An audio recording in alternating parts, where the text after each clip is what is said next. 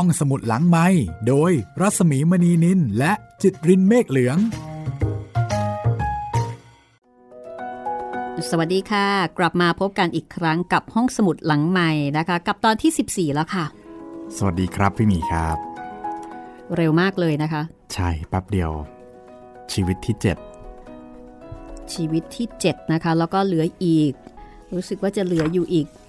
สามสี่ ชีวิตนะคะประมาณนั้นครับถ้าจำไม่ผิดก็คือเราเนี่ยมาค่อนเล่มแล้วหลังจากนี้ก็จะมีชีวิตของลินจงจันมีทองโปรยปิดท้ายที่เดี๋ยวนะน่าจะปิดท้ายที่ท้ายที่หมอแสงหรือเปล่าอ่ะหมอแสงค่ะไม่เท่าไหร่แล้วล่ะครับค่อนเล่มแล้วนะคะแต่ชีวิตของโนรีก็เป็นชีวิตของนักเขียนซึ่งน่าสนใจไม่แพ้กันนะคะอาจจะไม่รันทดมากเท่ากับชีวิตอื่นๆแต่ว่าแต่ละชีวิตก็จะมีจุดที่มีความเป็นเอกลักษณ์แล้วก็แตกต่างน่าเห็นใจต่างกันไปคล้ายๆกับมีปมประเด็นเนาะแตกต่างกันแต่ที่แน่ๆที่ทุกคนมีเหมือนกันก็คือตายที่เดียวกันใช่ด้วยอาการอย่างเดียวกันนะคะเรือล่มตายคุณผู้ฟังก็สามารถที่จะแสดงความเห็นได้นะคะฟังหลายชีวิตมาจนถึงตอนนี้แล้วว่าฟังแล้วชื่นชอบประทับใจตรงไหนยังไงบ้างหรือจะเสนอเรื่องใหม่มานี่ก็ได้นะครับเสนอมาได้เลยได้เลยได้เลยตอนนี้ก็ต่อคิวกันอยู่นะครับ ค่อนข้างจะหลายเล่มเหมือนกันวันนี้นะคะก็จะเป็นตอนจบของชีวิตโนรีค่ะครับคุณจิตรินพร้อมแล้วไหมคะพร้อมครับพี่ที่จะไปฟังคำพูดของคุณเล็กใช่โอ้คราวที่แล้วลุ้นแทบตายจะพูดอะไรไปเลยค่ะไปลุ้นกันต่อนะคะว่าจะพูดว่าอะไรและทำไมถึงมีผลมากมายกับชีวิตของโนรี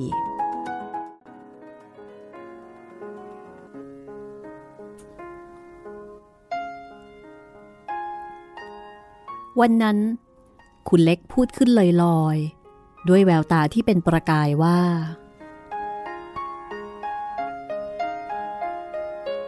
โนรีเธอรู้ไหมถ้าหากว่าฉันเลือกได้คนที่ฉันจะรักถึงขนาดที่ฉันจะมอบชีวิตจิตใจให้ได้ทั้งหมดจะต้องเป็นผู้ชายที่แต่งหนังสือเป็นเขาจะต้องเป็นนักประพันธ์ที่สามารถกล่อมใจฉันให้มีความสุขบทประพันธ์ของเขาจะต้องสามารถยกคนทั่วๆไปรวมทั้งฉันเองด้วยให้ขึ้นสู่ชีวิตใหม่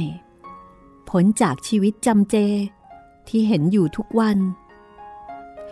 เขาอาจจะเป็นคนจนก็ได้นะแม้แต่รูปร่างหน้าตาของเขาอาจจะน่าเกลียดก็ได้แต่ถ้อยคำที่หลั่งไหลออกมาจากปากกาของเขานั้นจะต้องทั้งหวานทั้งสะเทือนใจคำพูดของเขาจะต้องระคนด้วยน้ำตาและยาพิษและเมื่อใดที่ฉันพบคนเช่นนั้นก็เมื่อนั้นแหละ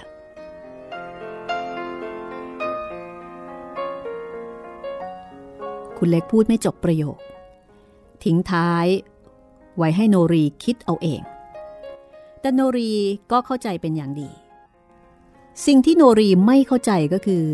คุณเล็กพูดออกมาด้วยอารมณ์ที่ถูกกล่อมเกลาด้วยหนังสือที่คุณเล็กได้อ่านมาเพิ่งจบคุณเล็กพูดด้วยจิตใจของนางเอกในหนังสือเล่มนั้นที่ยอมสละชีวิตอันโออาเพื่อนักประพันธ์หนุ่มคนหนึ่งที่มีความประสงค์จะปฏิวัติสังคมคุณเล็กพูดเพราะอยากได้ยินถ้อยคำที่จับใจนั้นออกมาจากปากตนเองมิได้มีความหมายอะไรเกินไปกว่านั้นและเมื่อพูดออกไปแล้วคุณเล็กก็ลืมทันทีไม่ได้หวนกลับไปนึกถึงอีกแต่คำพูดของคุณเล็กมีผลพลิกชีวิตของโนรีทีเดียวจากทางเดินอันหนึ่งเมื่อสู่หนทางของนักเขียนเพราะตั้งแต่วันนั้นเป็นต้นมาโนรีก็เริ่มเขียนหนังสือเขาใช้เวลาที่ควรจะเป็นเวลาหลับนอนนั่งบรรจงระบายความฝันและความในใจลงไปบนกระดาษเรื่องที่แต่งเรื่องแรกเป็นเรื่องในทำนองบันทึกของชายหนุ่มที่อาภัพชายหนุ่มที่ยากจนแต่หลงรักหญิงสาวที่มีฐานะดีกว่า ความรักจึงเป็นของที่สุดเอื้อมขณะที่เขียนโนรีแทบจะไม่ต้องคิดอะไรเลยความรู้สึกทั้งหมดอารมณ์ทั้งหมดความฝันทั้งหมดหลั่งไหลออกมาเป็นตัวหนังสืออยู่บนกระดาษด้วยกำลังแรงของมันเองโนรีเพียงแต่จับปากกาให้วางอยู่บนกระดาษแล้วปากกานั้นก็เริ่มเขียนเขียนไปเขียนไปเหมือนกับว่าปากกานั้นเป็นสัตว์ที่มีชีวิตเคลื่อนไหวได้โนรีตั้งใจที่จะให้ผลงานของเขาเรื่องแรกนี้เป็นเครื่องสักการะต่อความรักที่เขามีต่อคุณเล็กฉะนั้นพอเขียนจบเขาก็ยื่นให้คุณเล็กอ่านในตอนเช้าแล้วเขาก็เดินออกจากบ้านไปทำงานด้วยหัวใจที่เต้นระทึกเมื่อโนรีกลับมาถึงบ้านในตอนบ่ายคุณเล็กก็รีบลงมาพบที่หลังตึกยื่นเรื่องที่เขาแต่งนั้นคืนแล้วก็บอกอย่างตื่นเต้นว่าโนรีนี่ฉันไม่นึกเลยว่าเธอจะแต่งหนังสือได้ดีถึงเพียงนี้ฉันอ่านรวดเดียวจบวางไม่ลงจริงๆนี่ฉันบอกกับเธออย่างไม่อายเลยนะว่าบางตอนเนี่ยฉันร้องไห้ไม่รู้ว่าเธอช่างไปสรรหาถ้อยคำมาจากไหนที่ทำให้คนอ่านต้องสะเทือนใจถึงเพียงนั้นฉันชอบเรื่องที่เธอแต่งมากทีเดียวถึงแม้ว่าเรื่องนี้จะเป็นเรื่องแรกของเธอแต่ฉันก็เห็นว่าดีกว่าบางเรื่องที่เขาลงพิมพ์เสียอีกโนรีเธอควรจะหาทางพิมพ์หนังสือที่เธอแต่งนะและต่อไปต่อไปใครจะไปรู้เธออาจมีชื่อเสียงมากและฉันก็จะภูมิใจมากที่ได้อ่านเรื่องของเธอเป็นคนแรก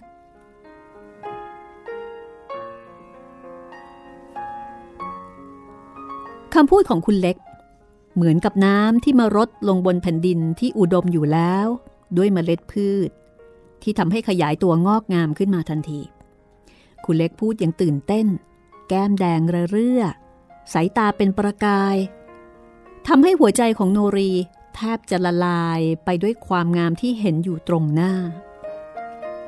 คุณเล็กหัวเราะเบาๆแล้วก็หันหลังกลับขึ้นไปบนตึก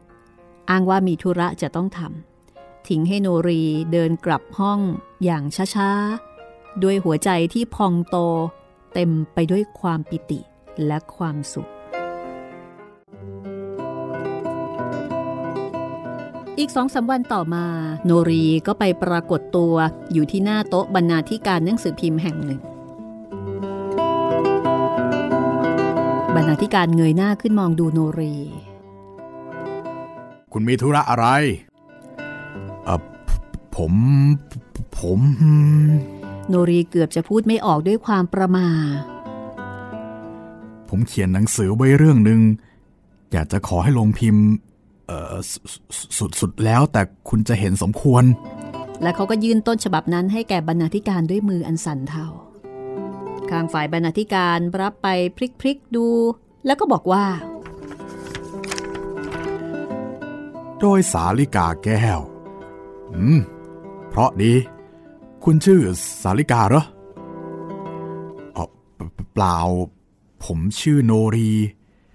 สาลิกาแก้วเอ่อเป็นนามปากกาของผมอ๋อเพราะดีเหมือนกันเออเอาอย่างนี้ก็แล้วกันผมรับเรื่องของคุณไว้ถ้าดีก็จะลงให้ว่าแล้วบรรณาธิการก็เอาต้นฉบับของโนรีวางไว้ในถาดข้างๆตัวเอ่อแล้วเอ่อเมื่อเมื่อเมื่อไรผมจะทราบเอ๊ะผมก็ไม่รู้สิอีก สี่ห้า วันคุณมาฟังดูอีกทีก็แล้วกันนะ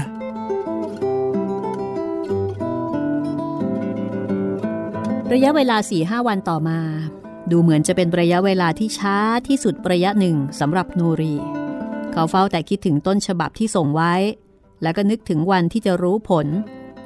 บางทีบรรณาธิการจะมองเขาด้วยความตื่นเต้นเช่นเดียวกับคุณเล็กก็ได้แล้วเรื่องของเขาก็จะปรากฏในหน้าหนังสือพิมพ์แต่บางทีบรรณาธิการอาจจะคืนเรื่องให้กับเขาพร้อมกับคำบอกเล่าว่าเรื่องยังไม่ถึงขนาดโนรีก็กระสับกระส่ายอยู่หลายวันแทบไม่เป็นอันกินอันนอนพ พอถึงวันที่ห้าเขาก็ไปปรากฏตัวที่หน้าโต๊ะบรรณาธิการอีกบรรณาธิการเงยหน้าจากหนังสือที่กำลังเขียนอยู่แล้วก็ถามว่าคุณมีธุระอะไรอ่ะผมผมผมส่งเรื่องมาให้คุณตรวจอ๋อไหนเรื่องอะไรอยู่ที่ไหนฮะโนรีใจหายวาบลงทันทีบทประพันธ์ที่เขาได้แต่งขึ้นอย่างวิจิตรบรรจงนั้นไม่ได้รับการเอาใจใส่เลย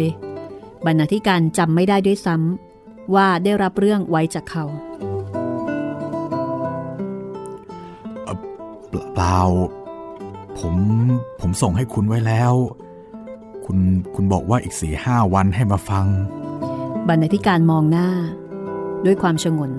แต่แล้วใบหน้านั้นก็กระจ่างขึ้นเพราะนึกออกอ๋อจริงสิเรื่องคุณแต่งโดยเอ่อนกแก้วนกขุนทองอะไรนั่นใช่ไหมว่าแล้วบรรณาธิการก็หยิบกระดาษที่วางซ้อนๆอยู่ในกระบะข้างตัวออกมาโนรีเห็นกระดาษต้นฉบับของตัวเองวางอยู่ในที่ที่วางไว้ตั้งแต่วันแรกไม่มีร่องรอยว่าได้ถูกแตะต้องเลยในระหว่างนั้นบรรณาธิการก็หยิบต้นฉบับมาพลิกๆดู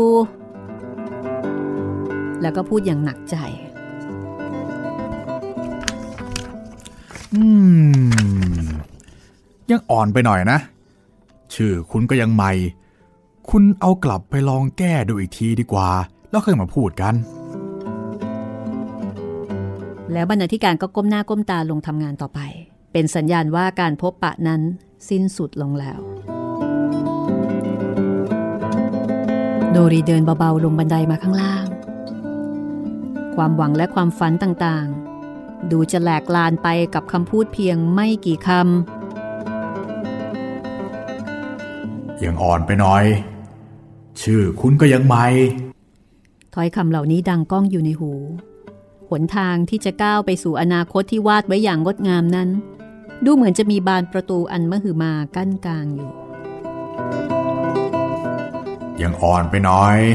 นี่ดูจะเป็นเหตุผลที่พูดเอาง่ายๆเพราะบรรณาธิการยังไม่ได้อ่านเลยยังไม่ได้อ่านเรื่องของเขาเลยแล้วจะรู้ได้อย่างไรแต่ชื่อของคุณน่ะยังใหม่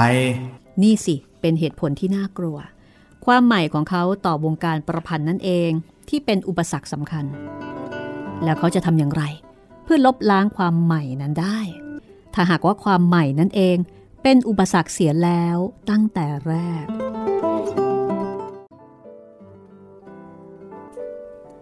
ในขณะนั้นเองใครคนหนึ่ง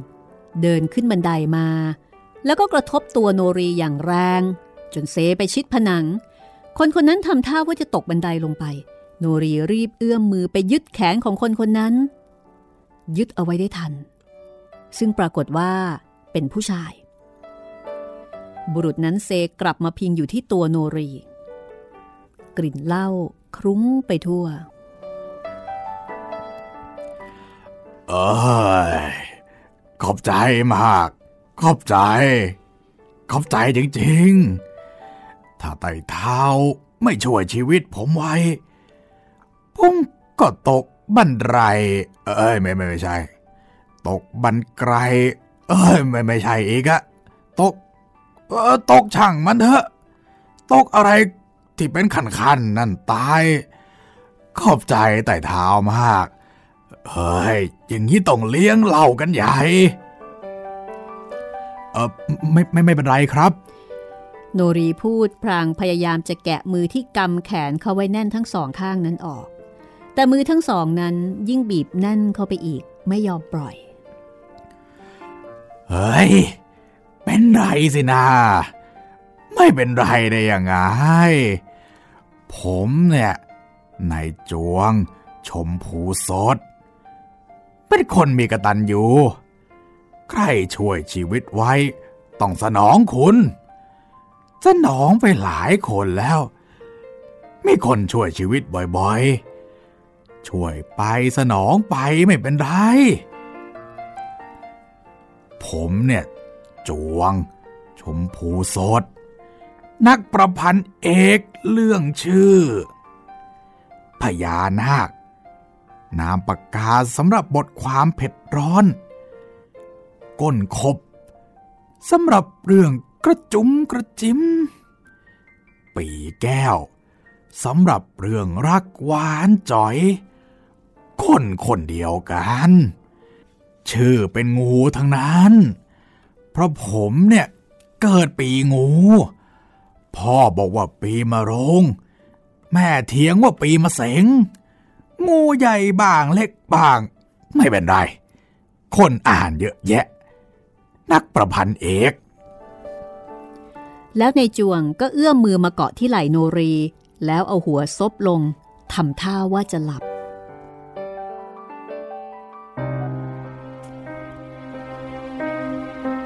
ในขณะที่โนรี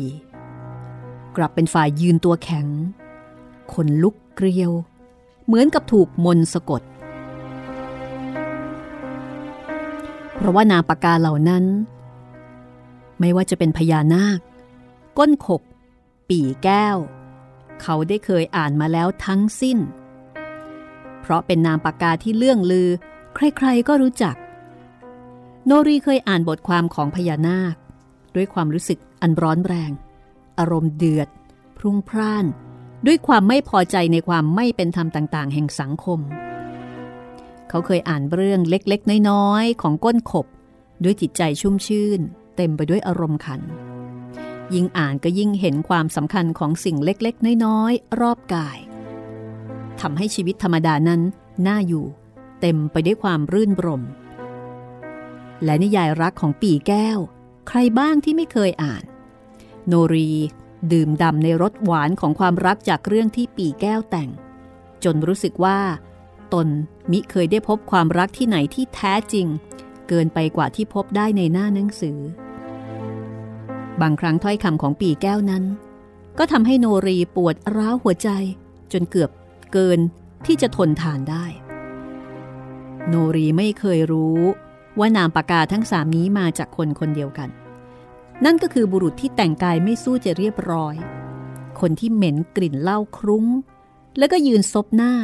กำลังจะหลับด้วยฤทธิ์เมาอยู่ต่อหน้าตนณบัดนี้โนรีไม่แน่ใจว่าคำพูดของชายผู้นี้จะเป็นความจริงเขาอาจจะพูดด้วยฤทธิ์สุราแต่ก็มีบางอย่างในตัวของชายผู้นี้คำพูดบางคำกริยาท่าทางตลอดจนใบหน้าที่ไม่มีอายุนั่นก็คือไม่หนุ่มไม่แก่นั้นทำให้โนรีไม่กล้าปฏิเสธถ้อยคำเหล่านั้นเสียทีเดียวโนรีพยายามจะปลีกตัวออกแต่พอขยับตัวในจวงนักประพันธ์เอกก็ฟื้นขึ้นมาแล้วก็บอกว่าเอ้ยนี่เดี๋ยวก่อนเดี๋ยวก่อนอย่าหนีไปไหนขึ้นไปข้างบนด้วยกันก่อนไปส่งต้นฉบับแล้วไปคุยกันข้างนอกหาเหล้ากินเออว่าแต่คุณคุณชื่ออะไรนะชื่อโนรีอาฮ่าโนรีชื่อดีแท้ๆเออต้องจำไว้ต้องจำไว้วันหลังพระเอกของผมต้องชื่อโนรีว่าแล้วในจวงก็ครึ่งลากครึ่งจูงโนรีกลับขึ้นไปชั้นบนของสำนักหนังสือพิมพ์แล้วความสงสัยที่โนรีมีอยู่เมื่อกี้นั้นก็หายไปสิ้นเพราะการต้อนรับที่บรรณาธิการและคนอื่นๆในสำนักงานให้แก่ในจวงนั้นไม่ปล่อยให้มีอะไรเหลือไว้สำหรับสงสัยอีกต่อไปบรรณาธิการลุกขึ้นจากโต๊ะมาต้อนรับด้วยความดีใจพรางเอื้อมมือสองมือออกรับต้นฉบับที่นายจวงเขียนไว้บนกระดาษเก่าคร่ำคร่าปึกหนึ่งราวกับว่ากระดาษปึกนั้นเป็นของมีค่าเอ่อแหมครูมาพอดีทีเดียวผมเนี่ยกำลังรอต้นฉบับของครูอยู่นึกว่าจะไม่มาเสียแล้วเฮ้ยบอกว่ามาก็ต้องมาสินะเออว่าแต่ข้าเรื่องเนี่ยพร้อมหรือยังอ้วเนี่ยจะต้องไปเลี้ยงเพื่อนนี่นี่ๆคุณโนรีเพื่อนตายของอ้วเองมีพระคุณแก่อ้วมากครูจวง พูดพลางตบหลังโนรีเป็นเชิงแนะนำให้คนทั้งหมดที่นั่งอยู่นั้นรู้จักบรรณาธิการรีบเดินกลับไปที่โต๊ะหยิบเงินใส่ซองมายื่นให้ครูจวงแล้วก็หันมายิ้มให้กับโนรีผมไม่ทราบว่าคุณรู้จักกับครูจวงเอ่อผมผมโนรีก็ตั้งใจจะอธิบายว่าเพิ่งพบกันเมื่อตอนลงบันไดไปเมื่อกี้นี้เองแต่ครูจวงพูดสอดขึ้นก่อนว่าโอ้ยรู้จักกันมานานแล้วเป็นเพื่อนตายกันก็ว่าได้ครูจวงหันมามองโนรีแล้วก็พูดเหมือนกับจะอธิบายให้เข้าใจว่าเวลาเนี่ยไม่ใช่ของสำคัญมิตรภาพเป็นของอยู่เหนือเวลารักกันจริงแล้วคบกันวันเดียวหรือยี่สิบปีก็เท่ากันครูจวงรับเงินจากบรรณาธิการ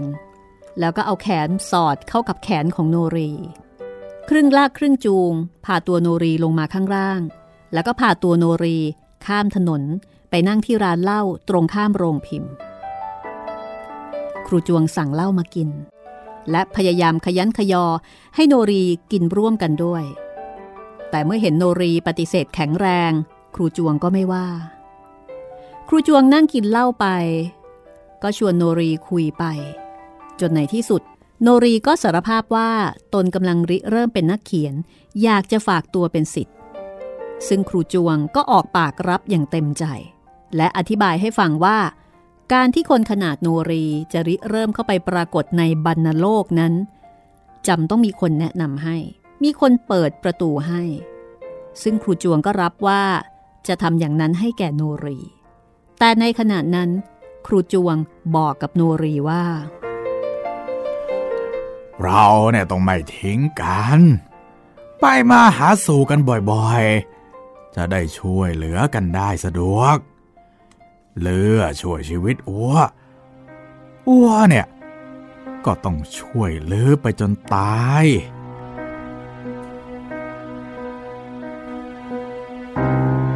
ว่าแล้วครูจวงก็เอานิ้วจุ่มเหล้ามาควั่นคอโนรีแล้วก็ควั่นคอตัวเองเป็นเครื่องหมายแห่งมิตรภาพที่จะยั่งยืนถาวรตลอดไป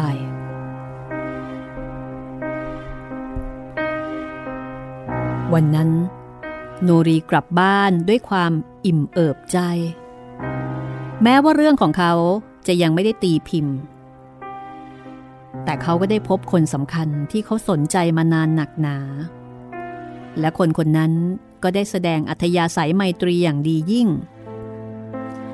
โนรีรู้สึกว่าเขาได้ก้าวเข้าไปสู่โลกใหม่อีกโลกหนึ่งซึ่งไม่ใช่โลกของคนธรรมดาสามัญแต่เป็นโลกแห่งความฝันและโลกของถ้อยคำที่สุขใสประดุจอาภรณ์อันมีค่าครูจวงนั้นถ้าดูเผินๆก็เป็นแค่คนขี้เมาที่แต่งกายรุงรังด้วยความไม่สนใจคนหนึ่งแต่โนรียิ่งได้ฟังครูจวงพูดก็รู้สึกว่าในตัวครูจวงมีเปลวไฟที่เป็นอมตะและแสงสว่างแห่งเปลวนั้นก็ส่องทะลุเครื่องปกคลุมที่รุงรังออกมาให้เห็นโนรีถูกดึงดูดให้เข้าชิดกับครูจวงได้สนิทภายในเวลาไม่กี่ชั่วโมงเพราะโนรีรู้ตัวว่าในตัวของตัวเองนั้นเปลวเพลิงที่มีแสงและสีเดียวกันก็กำลังไหม้คุอยู่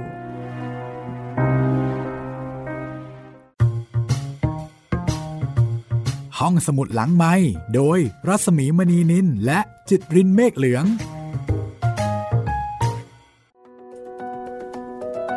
ทำให้เห็นบรรยากาศของ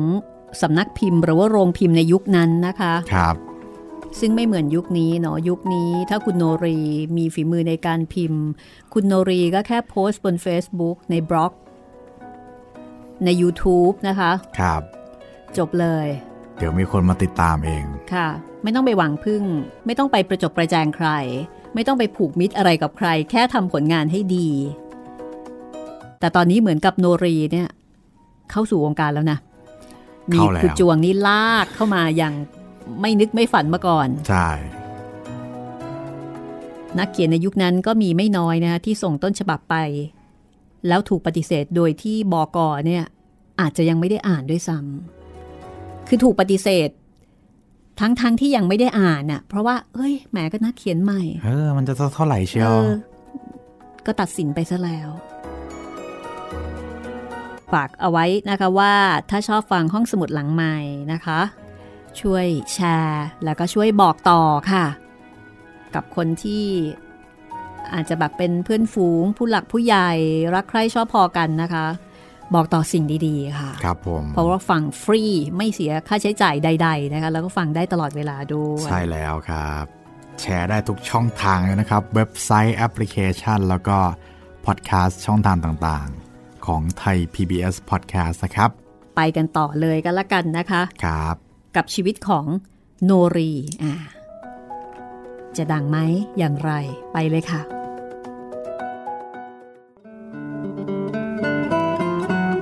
ปรากฏว่า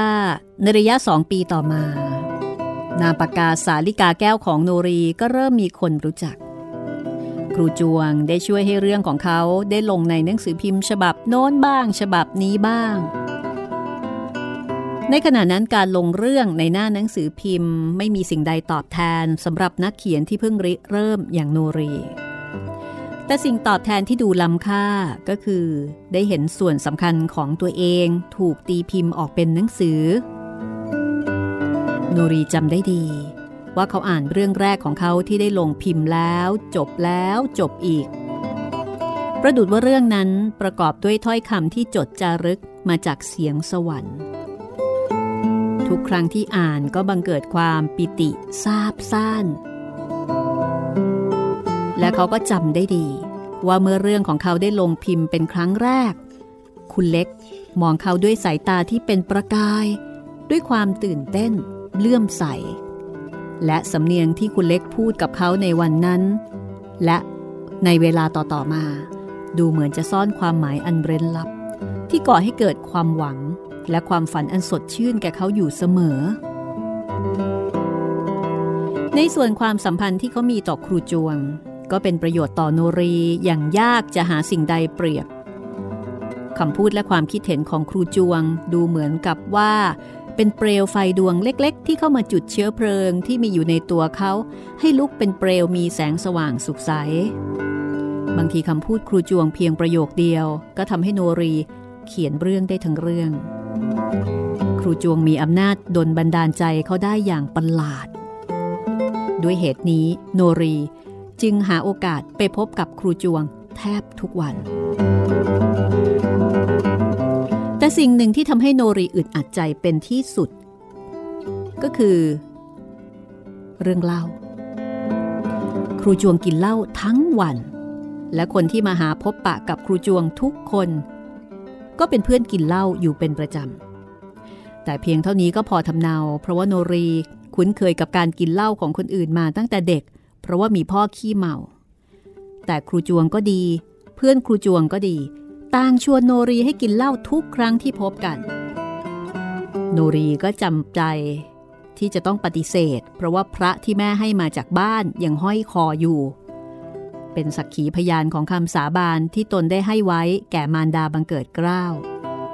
และคำขอร้องของแม่ในเรื่องที่ไม่ให้กินเหล้านั้นก็ยังดังก้องหูมิรู้วาย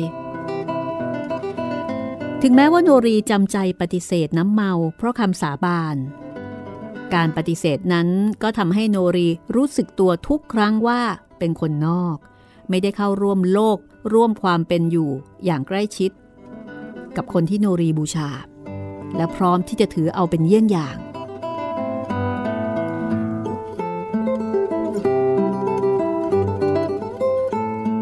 ในที่สุดวันหนึ่งโอกาสที่นามปากกาของโนรีจะได้มีชื่อกึกก้องไปทั่วบรรณโลกก็มาถึงวันนั้นโนรีตามครูจวงไปที่สำนักงานหนังสือพิมพ์ฉบับแรกที่ตนเคยไปติดต่อในตอนบ่าย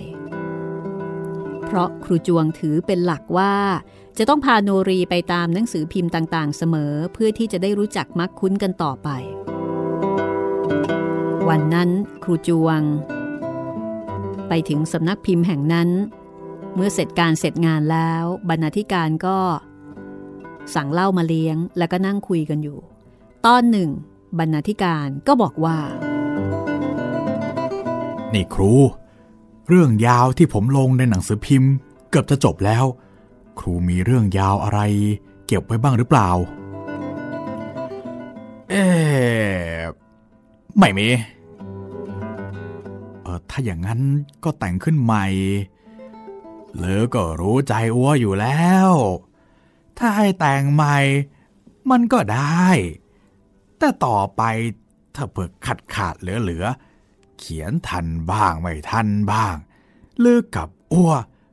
ก็จะหมางใจกันเสียเปล่าๆบรรณาธิการก็เลยปรารภว่าแล้วถ้าครูไม่เขียนจะให้ใครมาเขียนดีเพราะว่าเรื่องยาวที่ลงหนังสือพิมพ์ทุกวันก็เป็นสิ่งที่ขาดไม่ได้ในขณะนั้นโนรีซึ่งนั่งฟังอยู่โดยไม่สนใจเท่าไหร่นักก็เกือบจะสะดุ้งสุดตัวเมื่อได้ยินเสียงครูจวงบอกว่าให้โนรีเขาลองเขียนดูอะไรเดี๋ยวนี้ชื่อเสียงเขาก็พอมีคนรู้จักอยู่บ้างแล้วเออแต่แต่ครูครับโนรีเอ่ยปากจะท้วงว่าตนนั้นมือยังไม่ถึงขนาดแต่ครูจวงก็ดักคอเสียก่อนเฮ้ยไม่เป็นไรหรอกนะแล้วอัวจะช่วยเองขี้คร้านคนอ่านจะติดกันงอมแงมไปซะอีกเออแต่แต่ว่า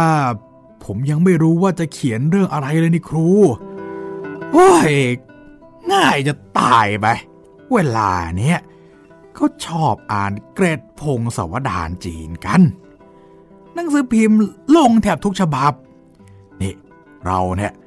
มาลองออกแนวใหม่ก็จะดีคือเขียนเกรดพงศาวดารเหมือนกันแต่ให้เป็นพงศาวดารไทยอ่ะหรือจะว่าอย่างไงครูจวงหันไปถามบรรณาธิการเออก็ดีเหมือนกันนะครับถ้าโนรีเขาตกลงเขียนผมก็จะลงให้โนรีรู้ตัวทันทีแนวที่ครูจวงแนะให้นั้นตนทำได้แน่ๆและทำได้อย่างเต็มฝีมือด้วยเพียงแต่มีคนแนะให้ปราดเดียวเท่านั้นโนรีก็มองเห็นทางได้ตลอดเขานั่งทอดสายตามองออกไปข้างหน้านิ้วมือเคาะจังหวะเบาๆที่โต๊ะเรื่องราวที่เขาเขียนจะเป็นไปทางใดถ้อยคำที่จะใช้จะไปแบบไหนโนรีมองเห็นได้อย่างแจ่มแจ้งไม่มีข้อสงสัยอีกต่อไปเขียนน่ะเขาต้องเขียนละแต่ว่าลือเนี่ยจะเอาของเขาไปลงเปล่าๆไม่ได้ต้องมีอะไรตอบแทนกันบ้างเพราะว่าเรื่องยาวเนี่ยต้องเหนื่อยหน่อยตกลงครับแต่จะให้กันอย่างไรดีก็ให้เท่าที่ลือให้อัวอยู่เดี๋ยวนี้กันแล้วกันตั้งแต่นั้นเป็นต้นมาโนรีก็เริ่มเขียนหนังสืออย่างจริงจังเป็นครั้งแรกเขาเขียนเรื่องเกร็ดพงศาวดารไทยอย่างที่ครูจวงแนะและความฝันความรู้สึกนึกคิดของเขาทั้งหมดที่เคยมีเมื่อครั้งเป็นนักเรียนอยู่ที่อยุธยาก็กลับเข้ามาครอบครองตัวโนรีเขียนหนังสือด้วยหัวใจด้วยประสาททุกส่วนตัวหนังสือหลั่งไหลออกจากปลายปากกาลงไปสู่หน้ากระดาษอย่างรวดเร็ว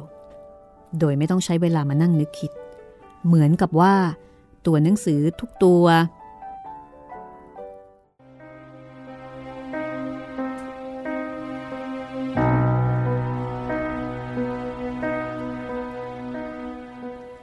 ตั้งแต่นั้นเป็นต้นมาโนรีก็เริ่มเขียนหนังสืออย่างจริงจังเป็นครั้งแรกเขาเขียนเรื่องเกร็ดพงศาวดารไทยอย่างที่ครูจวงแนะความฝันความรู้สึกนึกคิดของเขาทั้งหมดที่เคยมีเมื่อครั้งเป็นนักเรียนอยู่ที่อยุธยาก็กลับเข้ามาครอบครองตัวเขาเขียนหนังสือด้วยหัวใจด้วยประสาททุกส่วนตัวหนังสือหลั่งไหลออกจากปลายปากกาลงไปสู่หน้ากระดาษอย่างรวดเร็วโดยไม่ต้องใช้เวลามานั่งนึกคิดเหมือนกับว่าตัวหนังสือทุกตัวเป็นนกที่ถูกขังอยู่ในกรงพอมีโอกาสได้ปลดปล่อยก็พากันบินออกจากกรงด้วยความร่าเริงรวดเร็วคนสำคัญในพงศาวดารกลับฟื้นคืนชีวิตขึ้นมาใหม่พอนึกถึงใครคนคนนั้นก็มายืนอยู่ข้าง กระซิบเล่ารายละเอียดของชีวิตตนและความรู้สึกนึกคิดข้างๆหูมือของโนรีก็เขียนไปตามภูมิประเทศบ้านเมืองตลอดจนดินฟ้าอากาศดูเหมือนจะมาตั้งให้เห็นอยู่ตรงหน้าโนรีอธิบายทุกอย่างได้อย่างแจ่มแจ้งราวกับตาเห็นความฝันความหวังความปรารถนาของเขามีเท่าไหร่เขาก็ใส่ลงไปบนกระดาษจนหมดสิ้นความรักอันร้อนแรงของเขาที่มีต่อคุณเล็กนั้นทำให้เขาสามารถบรรยายความรักในเรื่องได้อย่างสดชื่นความเป็นคนช่างสังเกตสีสันอันสลับซับซ้อนแห่งชีวิตก็ทำให้เขาสามารถแต่งแต้มหนังสือให้วิจิตรการใจความเป็นคนช่างพูดก็ทำให้หนังสือของเขามีชีวิตที่เต้นได้ทุกตัวอักษรสำนวนของเขาเป็นสำนวนพูดอันไหวพริ้วไม่ใช่ตัวหนังสือที่ตายและแข็งกระด้างอย่างสำนวนเขียนภายในเวลารวดเร็วเรื่องยาวของเขาก็ลุกฮือแผ่กว้างออกไปเหมือนไฟลามทุ่งนามปากกาของเขาติดอยู่บนริมฝีปากคนทั้งปวงรายได้ที่เขาได้จากการเขียนหนังสือก็พอที่จะให้เขาอยู่เปล่าๆได้โดยไม่ต้องทำงานเสมียนอย่างสบายแต่โนรีก็ยังไม่ทิ้งงานประจำเพราะว่าเขายังอยู่บ้านท่านเจ้าคุณมีคุณเล็กเป็นประดุจแม่เหล็กที่ดึงตัวเขาไว้และเมื่อเขามีชื่อเสียงในวงการประพันธ์อย่างโด่งดังประดุจพลุกิริยาวาจาตลอดจนสายตาที่คุณเล็กทอดมายังเขานั้นยิ่งทำให้เขาเชื่อว่าเขาจะต้องถึงจุดหมายปลายทางแห่งชีวิตสักวันหนึ่งในไม่ช้าฉะนั้นเมื่อครูจวงมาบอกกับเขาวันหนึ่งว่าโนรีลือรู้ไหมลือเนี่ยถึงที่หมายแล้วเรื่องที่ลือแต่งนั้นจับใจเหลือเกินอัวยกธงขาวเลยทีเดียวแล้วก็ยกให้อย่างยินดีที่สุดเพราะว่าอัวเนี่ยรักลือมากโนรีเอ้ยลือต้องได้ชื่อว่าเป็นนักประพันธ์แห่งยุคหาใครจับลือได้ยากโนรีได้แต่หัวเราะเพราะครูจวงไม่เข้าใจในจุดหมายอันแท้จริงของเขาโนรีมารู้สึกตัวว่าชีวิตที่กำลังเติบโตของเขานั้นมาหักโค่นสะบั้นลงเมื่อเจ้าคุณประกอบพิธีมั่นระหว่างคุณเล็กกับลูกผู้ดีมีเงินคนหนึ่งเมื่อรู้เรื่องโนรีไม่ได้ปริปากพูดกับใครเขาเดินเข้าห้องอย่างช้าๆเก็บข้าวของเท่าที่มีอยู่ลงในหีบและในคืนวันนั้นเองเขาก็ลอบออกจากบ้านท่านเจ้าคุณโดยไม่ได้สั่งเสียร่ำลาตั้งใจจะแยกไปใช้ชีวิตของเขาอีกทางหนึ่งไม่อยากประสบพบเห็นสิ่งที่ได้ผ่านมาแล้วคืนวันนั้นโนรีไปอาศัยนอนบ้านครูจวงซึ่งต้อนรับอย่างอารีและเมื่อครูจวงพยายามปลอบโยนอย่างไรโนรีก็ไม่คลายทุกข์ครูจวงก็เลยชวนโนรีกินเหล้าและคืนวันนั้นเองโนรีก็เริ่มกินเหล้ากับครูจวงและเสียคำสาบานที่ให้ไว้ต่อมารดาโนรีกินเหล้าแล้วก็ระบายความในใจให้ครูจวงฟังครูจวงไม่มีทางจะปลอบโยนได้อย่างไรครูก็เติมเหล้าให้แก่โนรีอีกด้วยเจตนาอันดีโนรีก็กินเหล้าต่อไปอีกเรื่อยๆเพราะเห็นว่าตัวเขาเองถูกโชคชะตาข่มเหงเอาจนสุดที่จะทนทานและในที่สุดก็หลับไปเพราะฤทธิ์เมาเป็นครั้งแรกในชีวิตโนรีตื่นแต่เช้าตรู่รู้สึกเหมือนมีใครมาทุบหัวใจจนปวดระบมแม้จะกระดิกกายหรือจามไอความเจ็บปวดก็แล่นปราบขึ้นศีรษะเหมือนมีใครเอาหอกดาบมาทิ่มแทงเขานอนลืมตาดูเพดานซึ่งเป็นสีเหลืองแต่เปล่าไม่ใช่เพดานอย่างเดียวที่เป็นสีเหลืองทุกอย่างดูจะเหลืองไปสิ้นแม้แต่ที่นอนมุ้งและฟ้าที่เขามองเห็นจากหน้าต่างเขาค่อยๆพยุงกายลุกขึ้นนั่งเอามือกุมศีรษะครางเบาๆเพราะความเจ็บปวดมีมากที่สุดที่จะประมาณ โนรีนั่งอยู่ในท่านั้นอีกนานแล้วก็สังเกตเห็นพระองค์เล็กๆที่แขวนอยู่ที่คอจริงสิพระองค์นี้เองที่แม่ให้มาเป็นเครื่องเตือนใจมิให้ผิดคำสาบานกินเหล้าเมายาโนรีใจหายเมื่อนึกว่าตนได้ผิดคำสาบานที่ให้ไว้ต่อแม่ต่อหน้าพระองค์นี้ชีวิตเขาจะมิต้องประสบโชคร้ายเป็นอันตรายอย่างที่สาบานเอาไว้หรือแต่ที่ไหนได้โชคชะตาที่ไม่พึงปรารถนาได้ตกมาถึงก่อนแล้วก่อนที่เขาจะเสียสัตย์สาบานผู้หญิงคนที่เขารักเขาบูชาผู้หญิงคนที่เขานับถือแล้วก็ถือเป็นรากฐานก่อสร้างความหวังแห่งชีวิตของเขาทั้งหมดกำลังจะตกไปเป็นของคนอื่นโดยไม่มีวันกลับคืนมาเขายังไม่เคยเสียคำสัตย์สาบานยังต้องประสบเคราะห์กรรมถึงเพียงนี้แล้วจะไปกลัวเกรงอะไรกับคำสัตย์สาบานอีกต่อไปเพราะถึงอย่างไรเขาก็เสียมันไปแล้วเสียทุกอย่าง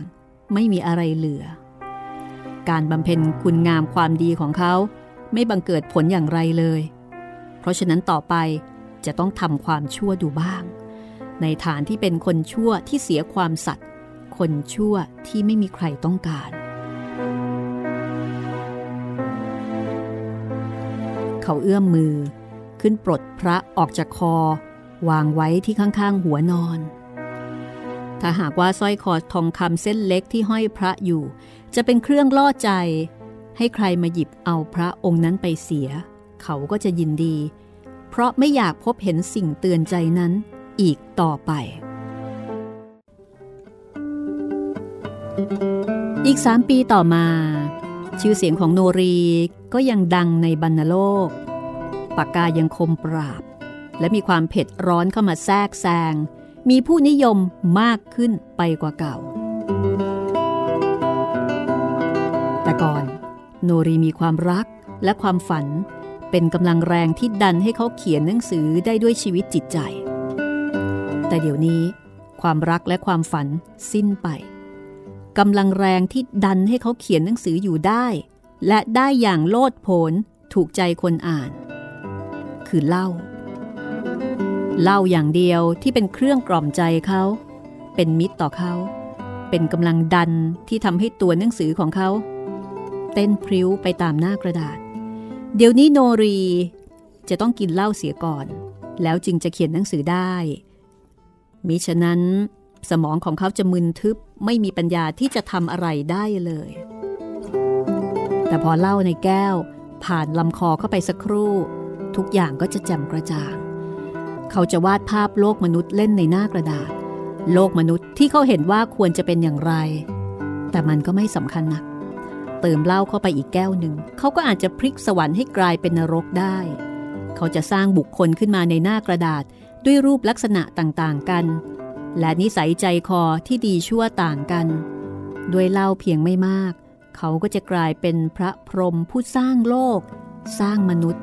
จะให้ใครสวยเท่าใดก็ได้น่าเกลียดน่ากลัวเท่าไหร่ก็ได้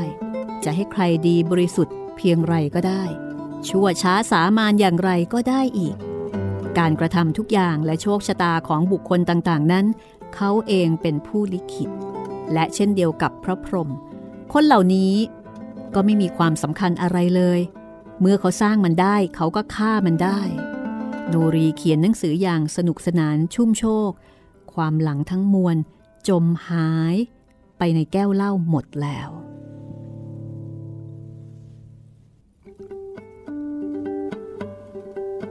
โนรีอาจมีอะไรในตัวหลายอย่างเหมือนบิดาพอเขาเริ่มกินเหล้าเขาก็โดดเข้าใส่ด้วยความลำพองเหมือนกับปลาได้น้ำกินเท่าไหร่ก็ไม่อิ่มกินได้ทั้งกลางวันกลางคืน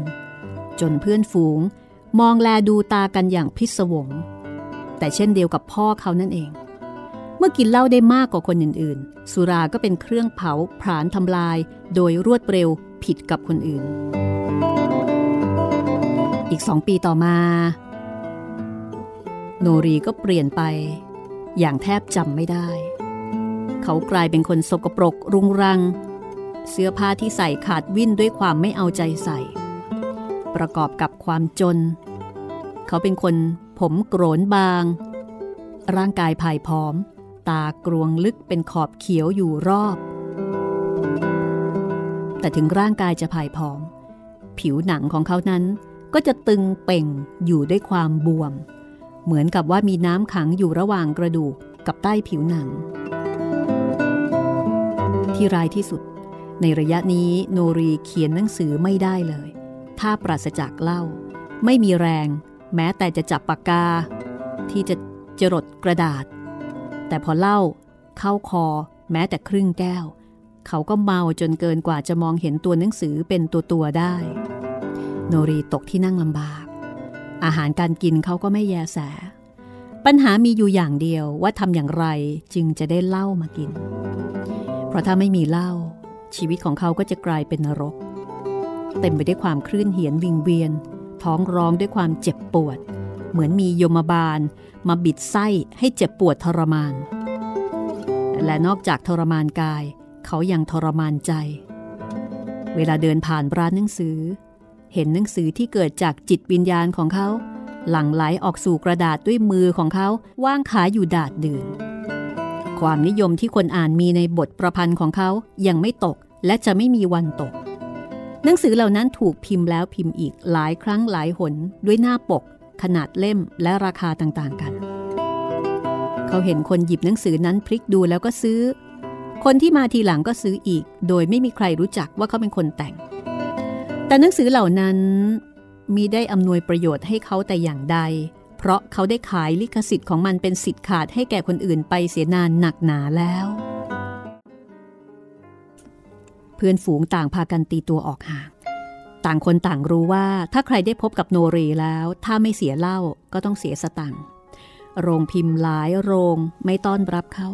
และเขาก็ไม่กล้าเข้าไป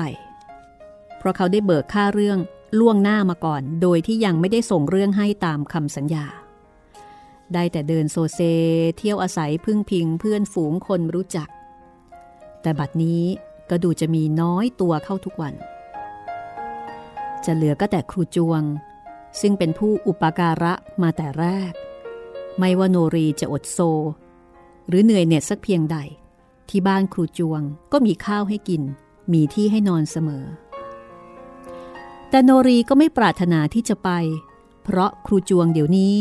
ไม่เหมือนครูจวงคนก่อนแต่ก่อนครูจวงเป็นคนชวนให้เขากินเหล้าแต่ตอนนี้ครูจวงเป็นคนชวนให้เขาอดเหล้าครูจวงมองดูการกินเหล้าของโนรีมาแต่วันแรกด้วยความตระหนกตกใจแล้วก็รู้ด้วยความชำนาญของคนกินเหล้าว่าโนรีตกอยู่ในอันตรายครูจวงเห็นโนรีกินเหล้าเป็นครั้งแรกครูจวงก็รู้ได้ด้วยญาณของคนที่กินเหล้าเป็นประจำว่าหากโนรีกินเหล้าต่อไปโนรีจะต้องเสียทุกอย่างแม้แต่ชีวิตลือกับอัวเนี่ยมันผิดกัน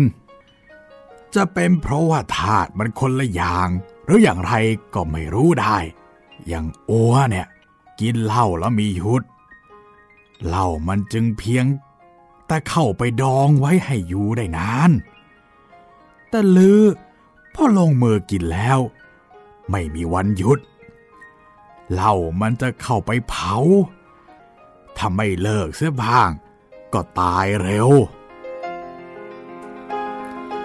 แต่คำเตือนของครูจวงไม่เป็นผลโนรีเห็นว่าครูจวงเป็นเพียงนักเขียนเล็กๆที่ไร้ฝีมือหาได้ยิ่งใหญ่ในวงการประพันธ์เช่นตัวเขาในขณะนั้นไม่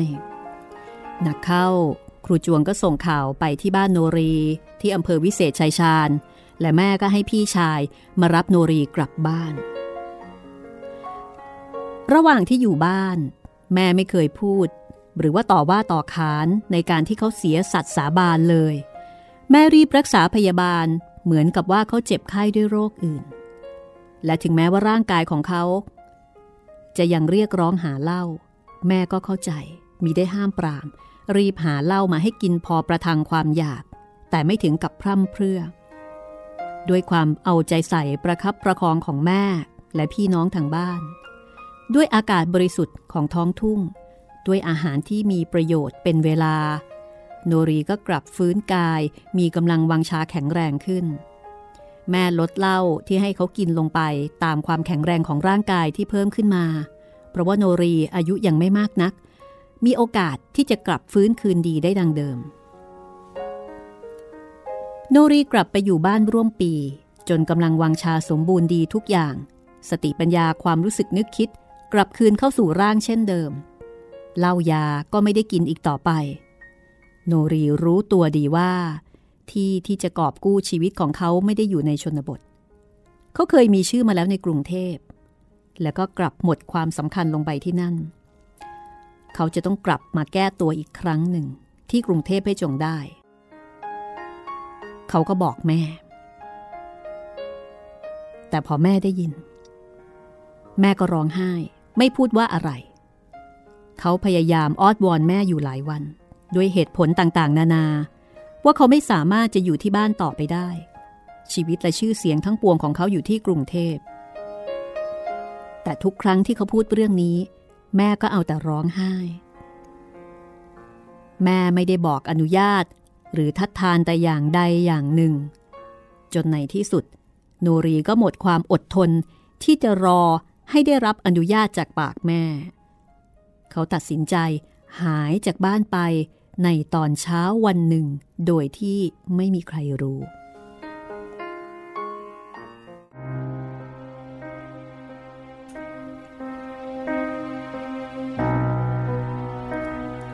นในเรือยนต์ที่เดินทางออกจากบ้านแพนในคืนวันนั้นต่างพากันมองดูผู้โดยสารในเรือนั้นคนหนึ่งด้วยความพิศวงเขานั่งอยู่คนเดียวทางหนึ่งไม่ปะปนกับใครข้างๆตัวมีขวดเหล้าที่กินหมดไปแล้ววางอยู่ สองสาม ขวดแล้วก็มีอีกขวดหนึ่งที่เปิดรออยู่กำลังจะกินต่อไปคนโดยสารเรือที่กำลังไปมาด้วยธุรกิจอันสุจริตไม่รู้ว่าชายผู้นั้นเป็นใครแต่เห็นอาการแล้วก็พากันหลีกห่างเพราะคนที่ร่ำสุราในลักษณะเช่นนั้นมิใช่บุคคลที่ใครจักพึงเข้าไปนั่งใกล้แต่โนรีก็ไม่ได้สนใจชีวิตและชื่อเสียงของเขาอยู่เหนือคนในชนบทพวกนี้แม่และพี่น้องพยายามให้เขาจมอยู่ในปรักแต่เขาก็ดิ้นหลุดออกมาจนได้แม่พยายามให้เขาเลิกเหล้าและเขาก็เลิกได้จะจำเป็นอะไรที่จะต้องกินเหล้าขณะที่อยู่ในปรักควายตอนนี้เขาพ้นปรักมาแล้วเขาจึงกินเหล้าเพื่อฉลองฉลองวันที่กำลังจะย่างเหยียบสู่กรุงเทพเพื่อเรียกชื่อเสียงและความสำคัญของเขากลับคืนมาเขาหยุดเขียนหนังสือมาหลายปีตอนนี้เขาพร้อมแล้วตัวหนังสือเริ่มดิ้นรนอยู่ในตัวของเขาเหมือนกับฝูงนกที่ถูกขังเขานึกในใจว่าช้าก่อนช้าก่อนรอไว้ให้ถึงเวลาอันควรแล้วข้าจะปล่อยเจ้าออกมาให้ร้องระเริงสนอหูทุกคนที่ได้ยินได้ฟังขณะนี้ต้องกินเหล้าก่อนกินมันเข้าไปให้สมกับที่ได้อดมานานแล้วโนรีก็ยกเหล้าขึ้นดื่มด้วยมือที่เริ่มสั่นเหมือนเมื่อก่อนเหล้าหกออกจากแก้วไหลไปตามหน้าอกนั่นอะไรเขานึกในใจพลางเอามือคลำดูพระองค์เล็กๆองค์หนึ่งที่แม่ขอให้เขาแขวนคอไว้อีกทั้งที่เขาเคยถอดทิ้งไปครั้งหนึ่งแล้วสายสร้อยที่เคยร้อยเขาก็ขายกินเหล้าไปแล้วแต่พระองค์นั้นก็ยังไม่หายเมื่อพี่ไปรับเขามาจากกรุงเทพก็เอากลับมาด้วยและแม่ก็หาสายสร้อยร้อยให้เขาใส่ไว้อีกโนรีหัวเราะเบาๆเอามือลูบคลำพระองค์นั้นไปมาจะเป็นไรมีแม้แต่พระก็เปื้อนเหล้าถูกเขาฉโลมเสียแล้วขณะที่สำนักพิมพ์แห่งหนึ่งกำลังโฆษณาให้คนสั่งจองนวนิยายเรื่องความรักของโนรีซึ่งพิมพ์ขึ้นใหม่เป็นครั้งที่สี่หรือที่ห้าหน้าปกสอดสีอาบน้ำมันงามระยับในขณะนั้นศพของโนรีก็ไปนอนอยู่ริมตลิ่งในตอนเช้าวันหนึ่งหลังจากที่ได้มีฝนตกหนักพายุใหญ่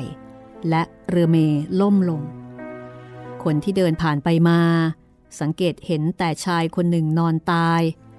มือกำไว้ที่หน้าอกและถ้าหากมีใครสนใจจะไปแงะมือของศพที่กำอยู่แน่นนั้นออกดูก็จะพบพระเครื่ององค์เล็กๆองค์หนึ่งในกำมือนั้น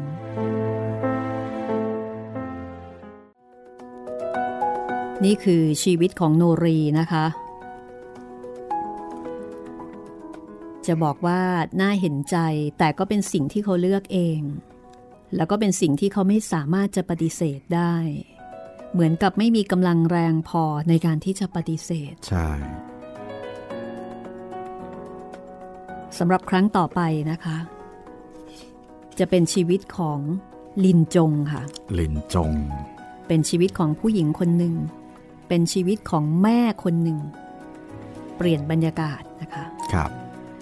เป็นความหลากหลายอย่างยิ่งในหนังสือหลายชีวิตที่ชีวิตแต่ละชีวิตมีความหลากหลายแต่มีที่หมายที่เดียวกันโดยมิได้ตั้งใจเราสองคนก็ต้องไปแล้วค่ะครับพบกันใหม่ตอนหน้ากับเรื่องราวของลินจงสวัสดีค่ะสวัสดีครับ